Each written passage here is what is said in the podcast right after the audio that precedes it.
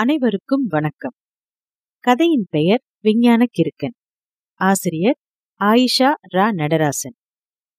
கதை வாசிப்பு செல்வி விஸ்வநாதன். விஞ்ஞான கிறுக்கன். யாருமே அதிகம் போகாத போக விரும்பாத இடம் ஒன்று அந்த ஊரில் இருந்தது. அதுதான் கிறுக்கன் மண்டபம். ஈரேழு புவனங்களில் அப்படி ஒரு அசிங்கமான மர்மம் நிறைந்த பொந்து இருக்கவே முடியாது. அது தானாகவே அப்படி உருவானதாக இருக்க வாய்ப்பில்லாமல் இல்லை. ஆனால் திட்டமிட்டே அது பாழ்மண்டபமாக யாரோ புராண காலத்து ராட்சதர்களால் கட்டமைக்கப்பட்டிருக்கலாம் என்று கிட்டத்தட்ட மூதாதையர்களாகிவிட்ட முதியவர்களிடம் அவர்களது மூதாதையர்கள் சொல்லி போயிருந்தார்கள். அங்கேதான் தனது ரூபமற்றதும் ரூபமுள்ளதுமான நின்று போனதும் தொடருவதுமான கொந்தளிப்புகளுடன் அவன் வாழ்ந்து வருவதாக யாவருமே யாவருக்கும் சொன்னார்கள். விஞ்ஞான கிறுக்கன் அவன் பிறப்பதற்கு முன்னாலிருந்தே அவனது சுயசரிதைகள் பிரபலமாகி இருக்க வேண்டும். அவனுக்காகவே தயாரான அந்த மண்டபம் கச்சிதமான தனது பாழ்படுதல்களால் ஒரு பிரேதம் போல ஆகி அவனை சுவீகரித்து கொண்டிருக்கவும் வேண்டும். யாருக்காகவும் எந்த நோக்கத்திற்காகவும் அவன் இல்லை என்றே ஒவ்வொரு சந்ததியும் கருதியது. என்றாலும் எல்லா பகல்களும் இரவுகளும் ஒரு பெரிய அழைப்பின் முஸ்தீஃபோடு சந்தேகமே இல்லாமல் ஏராளமான வேலைகளோடு அவனுக்காக முளைத்தன. ஒரு நாளை கூட அவன் மீண்டும் வாழ்ந்தது கிடையாது. இறுதிச் சடங்கு விருந்தைப் போல திரும்பி பார்க்காமல் வருடங்களை கடந்தவன். மனித மன ரகசிய அறைகளில் வாழ்பவனால் அப்படித்தான் வாழ முடியும். கிறுக்கன் மண்டபத்தைச் சுற்றிலும் ஒற்றையடி பாதை. அதை நோக்கி எதுவுமே கிடையாது. ஆள் நடமாடும் அடையாளங்கள் மட்டுமல்ல எல்லோருடைய வாழ்க்கையும் இந்த உலகில் ஏதாவது ஒரு நாட்டின் சட்டபூர்வமாகவே அமைக்கப்பட்டுள்ள நிலையில் விஞ்ஞான கிறுக்கனுக்கு பாதைகளே கிடையாது. காலங்காலமாக கதையாகி அந்த ஊரில் நடமாடி வரும் அவனுக்கு பூர்வீகமும் இல்லை. பல பேர் சேர்ந்து காணும் ஒரே கனவு போல அவன். ஆனாலும் இறந்தவர்களிலிருந்து மரணத்தை நோய்வாய்ப்பட்டவர்களிடமிருந்து நோயை அகற்றி வழக்கம் போல் வளைய வர வைக்கும் மூலிகையிலிருந்து தன்னை நம்பி வருகிற எல்லா திசைகளாலும் கைவிடப்பட்ட மனநலம் குன்றிய அதீதவாதிகளின் சகஜ நிலைக்கு உத்தரவாதம் அளிக்கும் சொல் மருந்து வரை அனைத்தையுமே விஞ்ஞானகிருக்கன் வைத்திருந்தான். அடிக்கடி அவனை யாருமே சந்தித்தது கிடையாது. அவன் மூச்சுக்காற்றுப்படும் அந்த ஊரில் அடிக்கடி அவன் தேவையை நாடும் நோயாளிகள் இல்லை.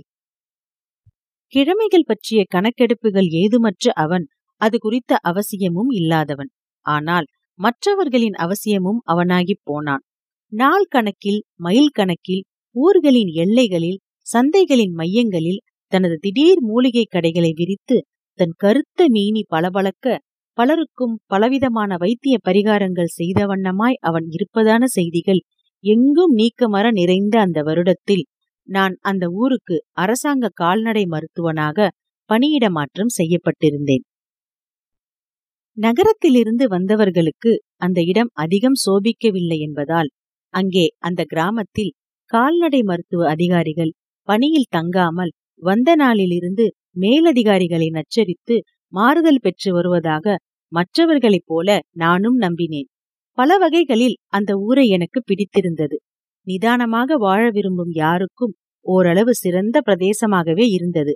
அமைதியான குளிர்ந்த சாலைகளும் சாம்பல் நிற பகல்களுமா இருந்த அந்த ஊரில் பணியில் அமர்ந்த பத்து நாட்கள் கழித்தும் மருத்துவமனைக்கு ஆடோ மாடோ எதுவுமே அழைத்து வரப்படாதது கண்டுதான் முதலில் எனக்கு அதிர்ச்சி ஏற்பட்டது.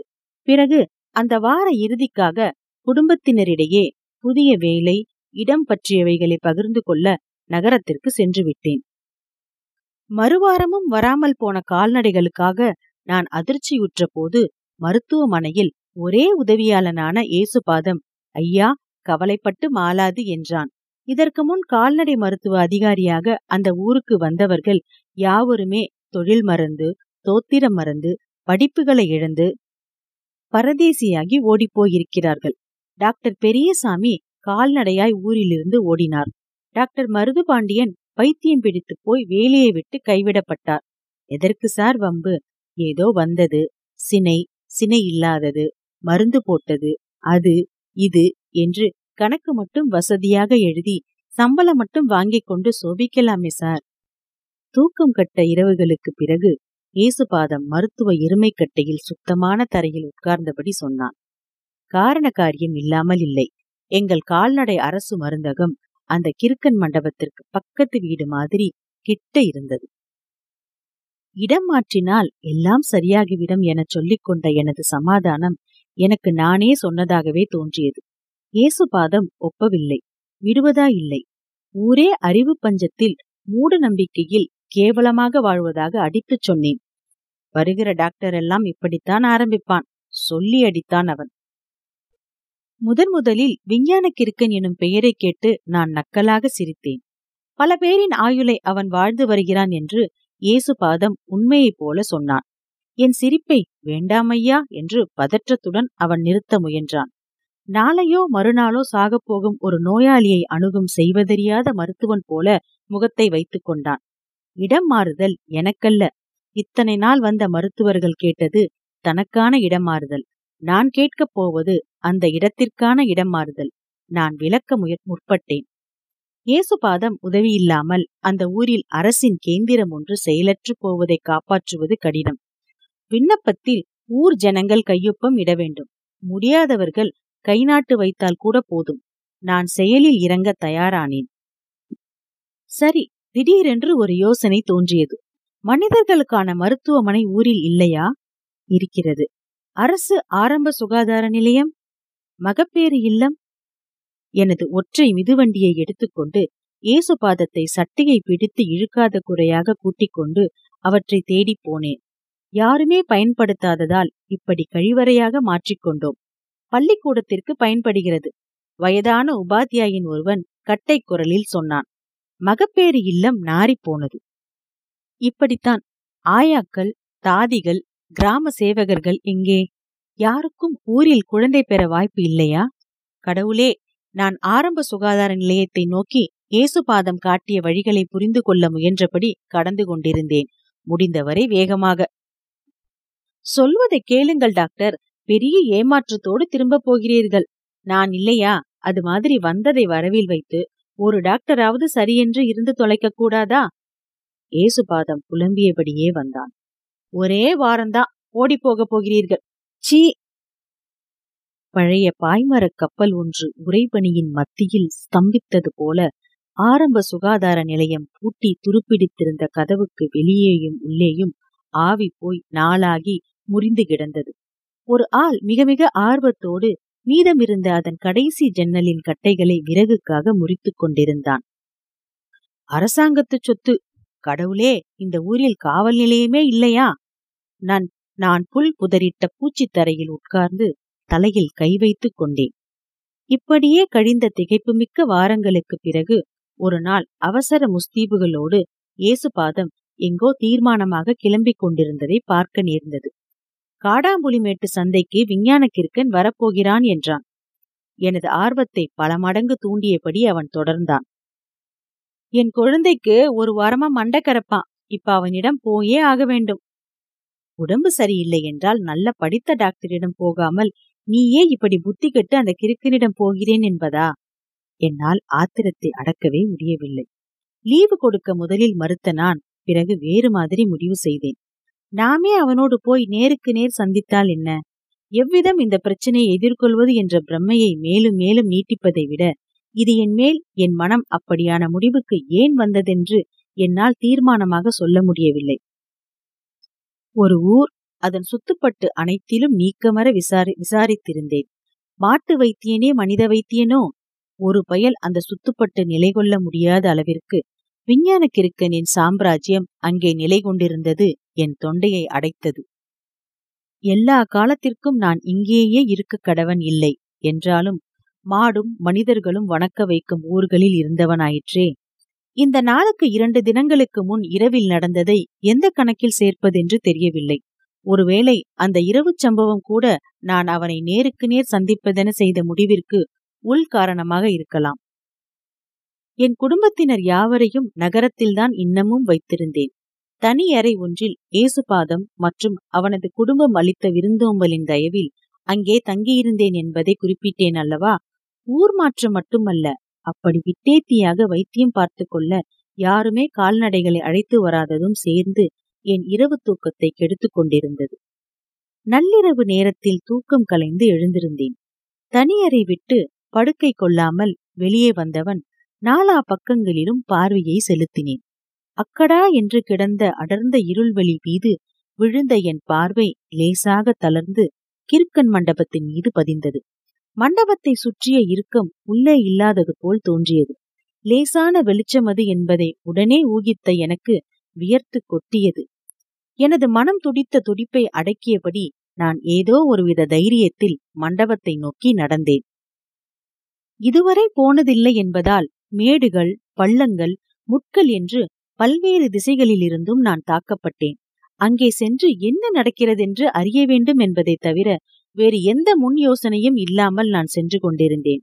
வழியில் புதரிலிருந்தோ அடர்ந்திருந்த மரத்திலிருந்தோ பூச்சியோ பாம்போ கடித்திருந்தாலும் நான் அதையும் பொருட்படுத்தாமல் போயிருப்பேன். நான் இல்லாத சமயம் போலவே அவ்விடத்தில் என்னைச் சுற்றி யாவும் இருக்கவென்று தன்னிலை மறந்தேன். ஒருவித மங்கலான கணப்போடு அடுப்பு போல ஒன்று எரிந்து கொண்டிருந்தது. பாதி மறைந்தபடியே ஒரு குச்சியான உருவம் மடமடவென்று காரியமாற்றிக் கொண்டிருந்ததை அங்கே கண்டேன். பகலின் சுறுசுறுப்போடு இரவில் இயங்கும் ஒருத்தனை முதன் முதலில் கண்டு அதிர்ந்தேன். நட்ட கல்லும் பேசுமோ? நாதன் உள்ளிருக்கையில் சுட்ட சுட்டி சட்டுவம் கரிச்சுவை அறியுமோ? சன்னமாக முணுமுணுத்த பாட்டின் குரலில் இளமை தெரிந்தது. காலில் பச்சிலைகளை வைத்து இழுத்து நாய் ஒன்றிற்கு அவன் என் பக்கம் முதுகு காட்டியபடியே கட்டிக்கொண்டிருந்தான். மூன்று மைனாக்கள் மற்றும் ஒரு கழுகு. இரவில் அவை விழித்திருக்க முடியாமல் தள்ளாடின. ஒவ்வொன்றிற்கும் முறையே பாடலோடு கூடிய வைத்தியம் இயல்பாக அவை அவனை அணுக அனுமதித்திருந்ததுதான் என்னை பேயறைந்தவன் மாதிரி நிற்க வைத்து விட்டிருந்தது. அந்தா அத்திமரம் இருக்குதல்லவா? அதற்கு பூசணி வந்து விட்டது. இந்தோ இருங்கள் வருகிறேன். ஒரு பிடி வைத்த பித்தளை குவளையில் ஏதோ வைதீக சாமான்களுடன் இருட்டை லாவகமாக கடந்து அந்த உருவம் அடர்ந்த மரப்பிரதேசத்தின் நடுவே போய் அந்த மரத்தின் மேல் ஏறத் தொடங்கியது. அத்தனை சுலபமாக மரத்தோடு மரமாய் ஒரு பாகம் போல ஒன்றிப் போக எப்படி முடிந்தது? ஆலமரத்தைப் போலவே ஆனால் சிறிதாக விழுதுகள் விழுந்த அதுதான் அத்திமரமென்றே எனக்கு அப்போதுதான் தெரியும். மேல் முகட்டு கிளையை நடுவாய் கத்தி கொண்டு கிழித்து குவலையில் இருந்த ஒரு வகை திரவத்தை ஊற்றிவிட்டு கீழிறங்கி வேர்களின் வாயருகே வேகமாய் குழி வைத்து அடிவேரை பாம்பு போல சுருட்டி இழுத்து திரவரசத்தை அதில் இழுத்து தடவி மண் முழுதும் மூடி அதன் மிச்சத்தை ஊற்றி நிமிர்ந்தான் அவன். எனக்கு மேல் மூச்சு கீழ் மூச்சு வாங்கிற்று. இப்போ பார் இனி உனக்கு நல்ல காலம்தான் அத்தி. நீ யார்? சாமிகளுக்கு கோவில் வாகனமாக போற மரச்சாதி சாவே கிடையாது உனக்கு. வழி முழுவதும் பலவித தலைகளை பொறுக்கிய வண்ணம் பேசிக்கொண்டே திரும்ப வருபவனின் முகம் காண தவிக்கிறேன். முகமே இல்லாதவன் போல சடாமுடி மறைந்த அழுக்குச் சித்தனவன். அவனை முன்னால் இருந்து பார்ப்பதற்கும் பின்னால் இருந்து பார்ப்பதற்கும் வித்தியாசமே இல்லை. நொண்டி நாய் எங்கிருந்து வந்தது? மைனாக்களை அவன் எங்கிருந்து எடுத்து வந்து வைத்தியம் செய்தான்? கழுகுக்கு வலியென்று இவனுக்கு எப்படி தெரியும்? அதன் பிறகு நடுநிசி தாண்டும் வரையில் ஏதேதோ இலை தட்டை கீழ் என்று கிளறி பல்வேறு வகையான நாற்றங்களை கிளப்பிக் கொண்டே இருந்தானே அவற்றை மருந்தென்று கொடுக்க எங்கிருந்து இவனுக்கு தைரியம் வருகிறது? எல்லா மனிதர்களின் நோயாளி குணத்தையும் தன்னை நோக்கி மட்டுமே எப்படி திருப்பினான்? பயங்கர மர்மம் என்னை துரத்தியபடி பரிதவிக்க வைத்தது. ஒரே ஒரு ஆள் அந்த பகுதியின் பறவைகள் கால்நடைகள் மரஞ்செடிகள் வயற்காடுகள் மற்றும் மனிதர்கள் யாவருக்கும் நோய் தீர்க்கும் கிறுக்குச் சித்தனாக அன்றைய இரவில் கண்முன் தோன்றினான். இருபது இருபத்தைந்து பேர் சேர்ந்து பார்க்கும் வேலையை அந்த கிறுக்கன் மண்டபத்தில் உட்கார்ந்து ஒருவன் பார்த்ததை நான் பார்த்த அந்த இரவில் பலவிதத்தில் அங்கே அடித்த அந்த இலைகளை இணைத்து எரித்து குழைத்து அவன் மேற்கொண்ட ஆய்வுகளின் நாற்றம் என் மீது வீசுவதை தவிர்க்க என்னால் முடியவே இல்லை. எங்கே போனாலும் என்ன செய்தாலும் அந்த நாற்றம் என்னை துரத்தியது. கிறுக்கனை நேரே சந்திக்க வருகிறேன் என்றதும் ஏசுபாதம் லேசாய் அதிர்ந்தான். அவனது மனைவி அளவற்ற ஆர்வம் கொண்டாள். அங்கிருந்தவர்கள் என்னுடைய இந்த முடிவை தவறாக எடுத்துக்கொள்ளவில்லை விவரிக்க முடியாத ஒருவித பரபரப்புடன் ஏசுபாதம்தான் அதுவும் சரிதான் அதுவும் சரிதான் என்று மறுபடி மறுபடி கூறிக்கொண்டிருந்தான் ஏதோ ஒருவித சலனம் என் எண்ணங்களை கிறுக்கனுக்கு எதிராக உக்கிரத்துடன் இலக்காக்கியது. காட்டுச் செடிகளையும் நடுநிசி கூழ்களையும் நம்பும் ஒரு அரை பைத்தியம் எப்படி ஒரு தேர்ந்த மருத்துவனாக முடியும்? கால்நடை மருத்துவமனைகளையும் ஆரம்ப சுகாதார நிலையங்களையும் மூட வைத்துவிட்ட அந்த கைநாட்டு கேஸ் என் கேள்விகளுக்கு மண்டியிட்டான் என்றால் ஏதோ உலக கல்வி மூலம் ஊரை மீட்கலாம் என்கிற எண்ணம் யார் யாரெல்லாம் செத்தார்களோ என முணுமுணுக்கிறேன். ஆனால் சந்தை கூடியதே கிறுக்கனுக்காகத்தான் போல. ஆங்கங்கே கூட்டமாய் அவனையே எதிர்பார்த்து விற்க வந்தவர்களும் வாங்க வந்தவர்களும் இரண்டையுமே செய்ய வந்தவர்களும் இருந்ததைக் கண்டு நான் மூச்சடங்கி போனேன். முன் அறிவிப்பு கொடுத்த கடவுளை எதிர்பார்த்து காத்திருப்பது போல அவர்கள் இருந்தார்கள். ஆடுகள் மாடுகள் கோழி பன்றி வாத்து எருது குதிரை என்று ஒரு பக்கம் கால்நடை சந்தை. மலச்சிக்கல் பாரிசவாயு மூலம் குன்மம் குஷ்டம் விஷக்கடி நீரிழி வயோதிக மலச்சிக்கல் குடல் புண் என்று மறுபுறம் ஒரு பெரிய மனித சந்தை. விவசாயிகள் சிலர் தாழ்ந்த கதிர் தழைகளோடு வயலுக்கு பரிகாரம் கேட்டுக் கொண்டிருந்த திக்கில் அவன் திடீரென்று முளைத்தான். மனசு மாறினால் குருவிகள் மரங்களோடு பேசப் போய்விடுவான். அதுவரை வைத்தியம். துத்தி இலையில பசும்பால் அரைச்சி சாறு எடுத்து சல்லடையாக்கின கலும்பு இது. மூலத்தை இருபது நாள்ல விரட்டி விடலாம். புளி காரம் வேண்டாம். எலுமிச்சை சாப்பிடு. ஊரு சேர்மனாமே இப்ப நீ. சந்தோஷம். இது சுவாச கோஷம் கிளவி. இதுக்கு கொன்றதான் கேட்கும். தூதுவளை பொடியுது கலந்து பால்ல போட்டு குடி. டீய நிப்பாட்டி புடு. கருக்கல்ல குளிக்காத. இது ஒண்ணுமே இல்ல தம்பி. மூக்குல ரத்தம் வந்தா என்ன? வரட்டுமே. இந்தா கடுக்காயி. ஆத்தா கிட்ட கொடுத்து அரைச்சு இடுப்புல பொட்டலமா வச்சுக்க. ரத்தம் வர்றாப்புல இருந்துச்சுன்னா மூக்கு பொடி மாதிரி உறிஞ்சிக்க போயிரும். என்ன சரியா போயிடுதா? கொடிப்பால பால் வச்சியா? விஷம் எதுவானாலும் முறிஞ்சிரும் நாய்க்கடி தானே எந்த ஊரு? கரிகால் பட்டியில வெறிநாயே கிடையாது. காயத்துக்கு பச்சிலை போதும். என் ஆன்மாவை மேலும் அதிர்ச்சியடைய வைத்தது அவனது வேகம் மட்டுமல்ல கிறுக்கனின் மருத்துவத்திற்கு காசும் இல்லை வரிசையும் இல்லை அனாவசிய சீட்டு இல்லை சிரமம் இல்லை. அங்கேயே மருந்து உண்டதும் தீர்வு. அயல்நாட்டு புத்தகங்கள் பல்கலைக்கழக பரீட்சையில் முதலிடம். ஐயோ சொந்த மண்ணின் சொரணையே இல்லாத என் கல்லூரி படிப்பு. ஒன்று கடிக்கிறப்ப ரத்தமும் வருதா? பயந்துடாத இது ஒண்ணுமில்ல. இந்தா இது சோத்து கத்தால. தோலை சீவிடு. உள்ள சதை இருக்குல்ல? தண்ணியில கழுவிட்டு சாப்பிடு. பயங்கரமா கசக்கும். கசப்ப பாக்காத ரத்தம் நிக்கணும்ல. வயக்காட்டுல தானே பாம்பு கடிச்சது? எந்த ஊரு பக்கம்? காவக்கேனியா அப்ப மண்ணுளி பாம்பு தான் பெருசு. விஷத்தை எடுத்துடலாம். இந்த பாம்பு கடிக்காது நக்கிப்புடும். அது பிறகு வெண்குஷ்டமா ஆயிர வாய்ப்பு இருக்கு கொல்லங்கோவ கிழங்கு தான் மருந்து. நம்மூரு பாம்பாச்சே இங்கேயேதான் மருந்து. தம்பி அனுப்பு மண்டபத்தை தாரேன். என் உடலின் ஒவ்வொரு அணுவிலிருந்தும் நான் படித்த ஏட்டுக்கல்வி உதிர்ந்து கொண்டே இருந்தது. உனக்கு என்னப்பா? நல்லா தானே இருக்கிற? என்னிடம்தானா அவன் பேசுகிறான்? எந்த முன் தயாரிப்பும் இன்றி வந்துவிட்டது பரிதவிக்க வைத்தது. நடுங்கி சமாளித்தபடி இளநீர் குடிச்சிட்டேன் சளி பிடிச்சிருச்சு என்றேன். தாடிக்குள்ளிருந்து அழுத்தமான சொற்கள் என் முகத்தில் தெரித்தன. அவ்வளவுதானா? எந்த இளநீர் குடுத்தாய் நீ? இளநீருன்னா இளநீரு தான் தேங்காய்க்குள்ள இருக்குமே அது. நான் அசடு வழிந்தேன். இளநீருல பத்து இளநீர் இருக்கு. அடுக்குல நீர் ஆயிரங்காய்ச்சி இளநீர் கருவில நீர் குண்டர்கச்சி இளநீர் கவுளி பாத்தி இளநீர் செவ்வில நீர் கோரில நீர் பச்சை இளநீர் மஞ்சள் கச்சி இளநீர். என் மூன்றாம் வகுப்பு ஆசிரியர் முன் நிற்பது போல சித்தாந்தம் ரீதியில் வாயடைத்து போய் நிற்கிறேன். இது போல நான் முன் எப்போதும் நின்றது கிடையாது. அம்மா அருமை அம்மா பார்த்து கொள்வாள் என்று ஒரு குழந்தை நிற்பது மாதிரியான நம்பிக்கையான மனநிலை. அதோ உண்மையான வைத்தியன் என் கண்முன்னே நின்று கொண்டிருந்தான். நம்ம ஊர்ல குண்டர் கட்சியும் மஞ்சள் கட்சியும் தான் கிடைக்கும். குண்டர் கட்சி இளநீர் குடிச்சிருப்ப தம்பி அத குடிச்சா மலச்சிக்கல் தீரும் ஆனா சளி பிடிக்கும். அதுக்கு மஞ்சள் கட்சி இளநீரே தான் மருந்து. எப்போது அந்த கிட்டத்து தென்னை மரத்தில் ஏறினான்? எப்போது பறித்தான்? எப்போது உடைத்தான்? அதோ என் முன் மருந்துடன் நின்றிருந்தான் அந்த விஞ்ஞான கிற்கன் என் உடம்பில் நான் கற்ற ஆங்கில கல்வி கொடுத்திருந்த போலி கௌரவமும் திமிரும் சடசடவென்று முறிந்து கீழே உதிர்ந்தன. அவனது கைகளை பிடித்துக் கொண்டேன். இயல் குரல் கொடை மூலம் பங்களிக்க விரும்புவோர் Iyal podcast at Gmail dot com என்கிற மின்னஞ்சல் முகவரியில் எங்களை தொடர்பு கொள்ளலாம். இணைந்து இயங்குவோம் நுட்பம் தமிழ் மொழியில் தழைக்கச் செய்வோம்.